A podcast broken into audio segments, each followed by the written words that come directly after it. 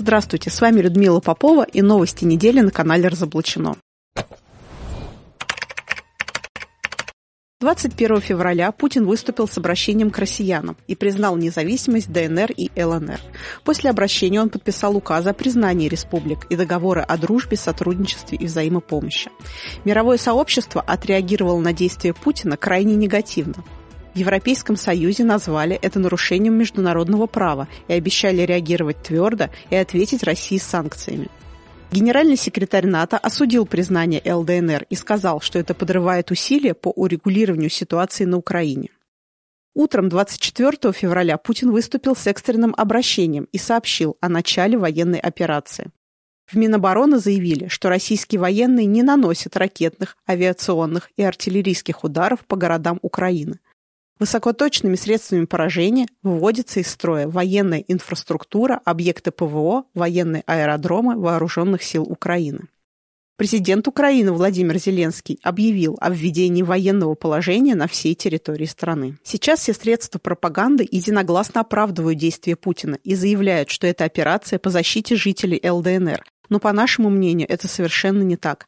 На наших глазах сейчас разыгрывается хорошо подготовленный спектакль по развязыванию новой масштабной войны.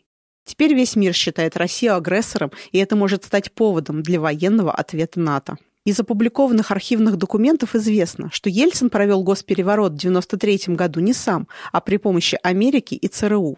И кандидатуру своего преемника Путина, как также известно из открытых источников, он согласовывал с Биллом Клинтоном и заверил, что Путин продолжит его деятельность. Получается, что Путин вовсе не самостоятельная фигура и должен выполнять волю тех, кто привел и его и Ельцина к власти. На показ мы ссоримся с Западом, но при этом 640 миллиардов долларов золотовалютных резервов России находится за границей. Там же хранится и 14 триллионов рублей нашей кубышки, Фонда национального благосостояния. После 93 года наша страна по всем признакам стала колонией. Разве можно в такой ситуации говорить о каких-то самостоятельных решениях нашего руководства? Также известно, что и Первая, и Вторая мировые войны начались не случайно. Готовила и финансировала их третья сила – англо-американские банкиры.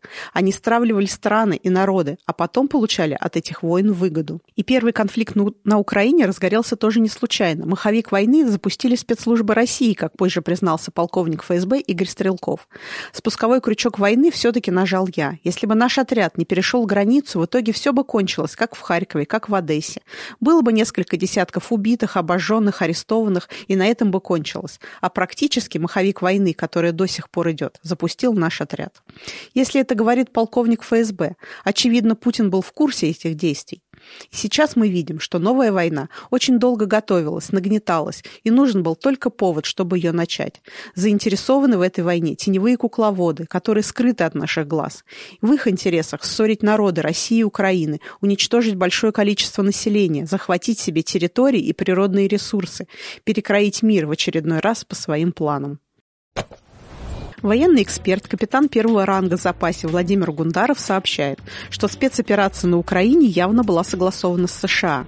Я со вчерашнего вечера следил по флайт-радару, что происходит в воздушном пространстве над территорией конфликта, и понял, что война началась под контролем двух стратегических американских беспилотников. Они летали в районе российской и белорусской границы. Беспилотники никто не сбивал, так что все идет по плану, причем по плану, который прекрасно известен и согласован согласован с США, сообщает эксперт. В ЛДНР начались массовые эвакуации жителей этих республик. Их везут в регионы России. Любопытно, что в Ростовскую область сразу же направили дополнительные бригады врачей и в ближайшее время доставят огромное количество экспресс-тестов на коронавирус – 2 миллиона штук.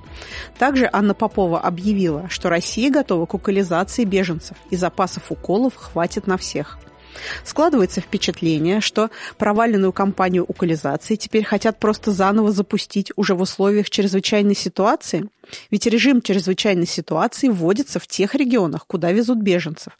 А везут их не только в ближайшие Ростовскую, Воронежскую, Курскую области, но и в более отдаленные регионы. О введении ЧС из-за беженцев сообщали в Саратовской, Пензенской, Ульяновской областях и в других регионах России. Также напомним, что как раз под чрезвычайной ситуацией в прошлом году был изменен закон о защите населения и территорий от чрезвычайных ситуаций. А к закону был принят и новый ГОСТ, где подробно описано, как эвакуировать эвакуировать население транспортом и пешими колоннами в пункты временного размещения. Согласитесь, все больше деталей складывается в одну логичную картину, что действие новой военной операции далеко не случайно.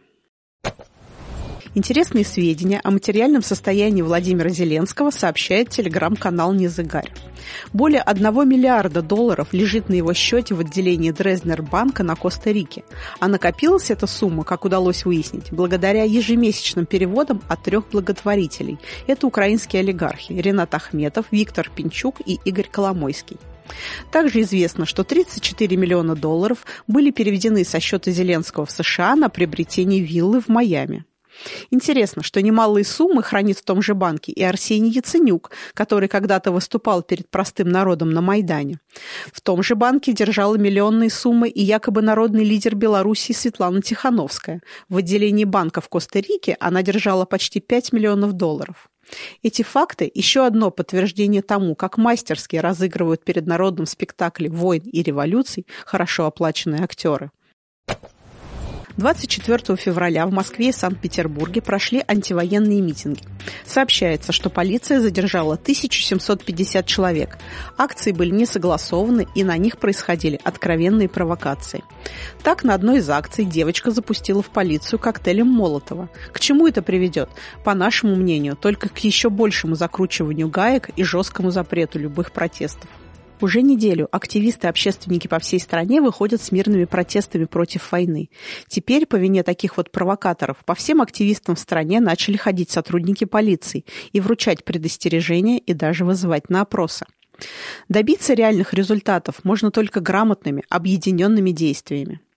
В стране есть разумная сила, Общенародный союз Возрождения России, который строит систему советов во всех регионах страны, проводит мирные акции, интернет-митинги, протестует против принуждения к уколам, против тотального контроля, цифровизации общества и против войны. И только вот так, организованно и мирно, мы можем сделать власть народа в стране реальной и решить какие-то проблемы в масштабах страны. Уличные беспорядки приводят только к хаосу и ужесточению законов. Серьезные кризисные ситуации в стране, как мы видим, хорошо демонстрируют лицо всех политических сил в стране, а также помогают отличить истинных патриотов от провокаторов и сливщиков протеста. Во многих странах Европы сейчас отменяют ковидные ограничения. Хочется верить, что пандемия и ограничения закончились. Но так ли это на самом деле? На фоне отказа от ограничений ВОЗ подписала контракт с дочерней компанией Deutsche Telekom на создание программного обеспечения для глобальной электронной проверки сертификатов укализации и QR-кодов. Объявлено, что ВОЗ будет поддерживать свои 194 государства-членов в создании национальных и региональных технологий проверки. То есть ограничения отменяются только временно, так как выходят на новый технологический уровень. Еврокомиссия разрешила употреблять в пищу сверчков. Это уже третий вид насекомых, одобренных в ЕС в качестве еды. Ранее в список вошли мучные черви и саранча.